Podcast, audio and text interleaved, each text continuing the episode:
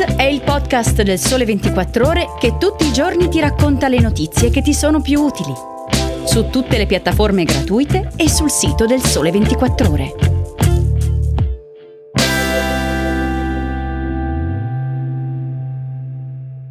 Buongiorno e benvenuti a Start da Nicoletta Cottone. In questa puntata parliamo dei consigli per contenere il caro carburanti, del colpo di coda del Covid e della frenata nella discesa dei contagi.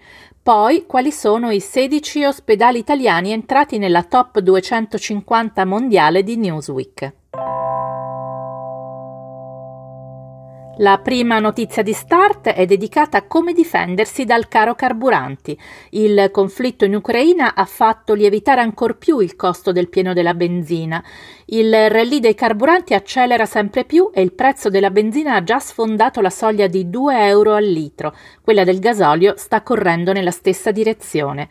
Sul sito del Sole 24 Ore ci sono 15 consigli di Massimo Mambretti per limitare un po' l'impatto sul portafogli del caro pieno.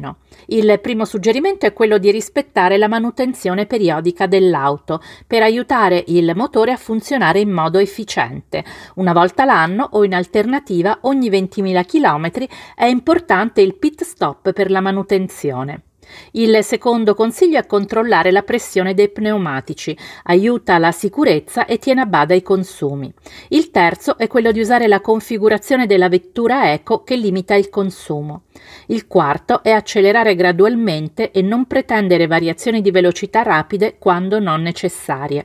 Il quinto consiglio è adottare uno stile di guida che eviti brusche frenate e cambi di marcia inutili che implicano il ricorso a nuove accelerazioni che richiedono un maggior impiego di carburante.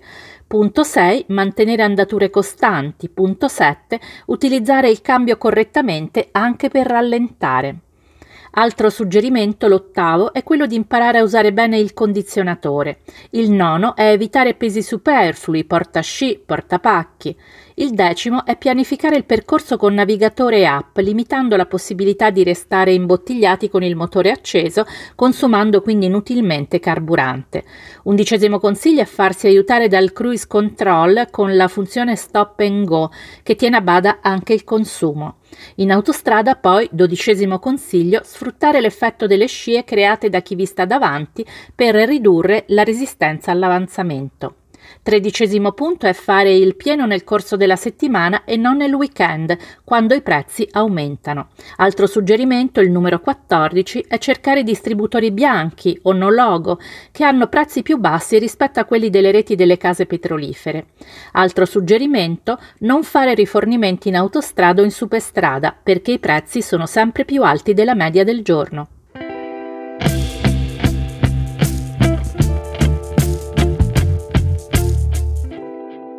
La seconda notizia di Start è dedicata al colpo di coda del Covid e alla frenata nella discesa dei contagi.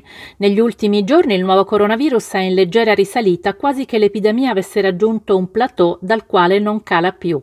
Sono risaliti rispetto alla settimana scorsa i contagi.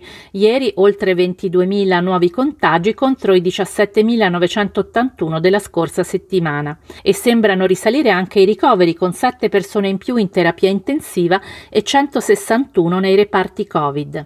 Segnali che, sottolinea il collega Marzio Bartoloni, spingono alla cautela nonostante il pressing martellante anche nella stessa maggioranza per eliminare tutte le restrizioni, Green Pass compreso.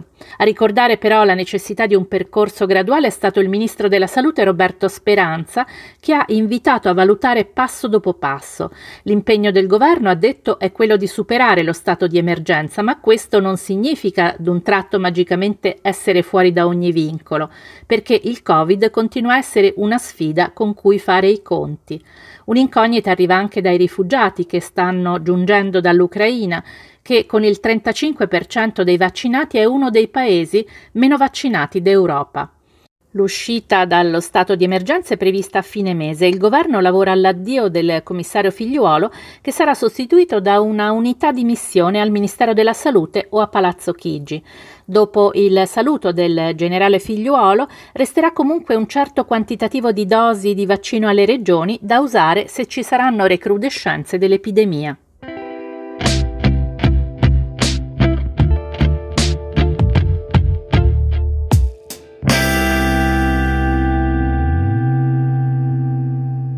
Passiamo alla terza e ultima notizia di Start. Per il secondo anno consecutivo il Policlinico Gemelli di Roma è il miglior ospedale italiano secondo la classifica annuale del magazine statunitense Newsweek e rispetto allo scorso anno ha guadagnato 8 posti nella classifica, salendo dal 45° al 37° posto.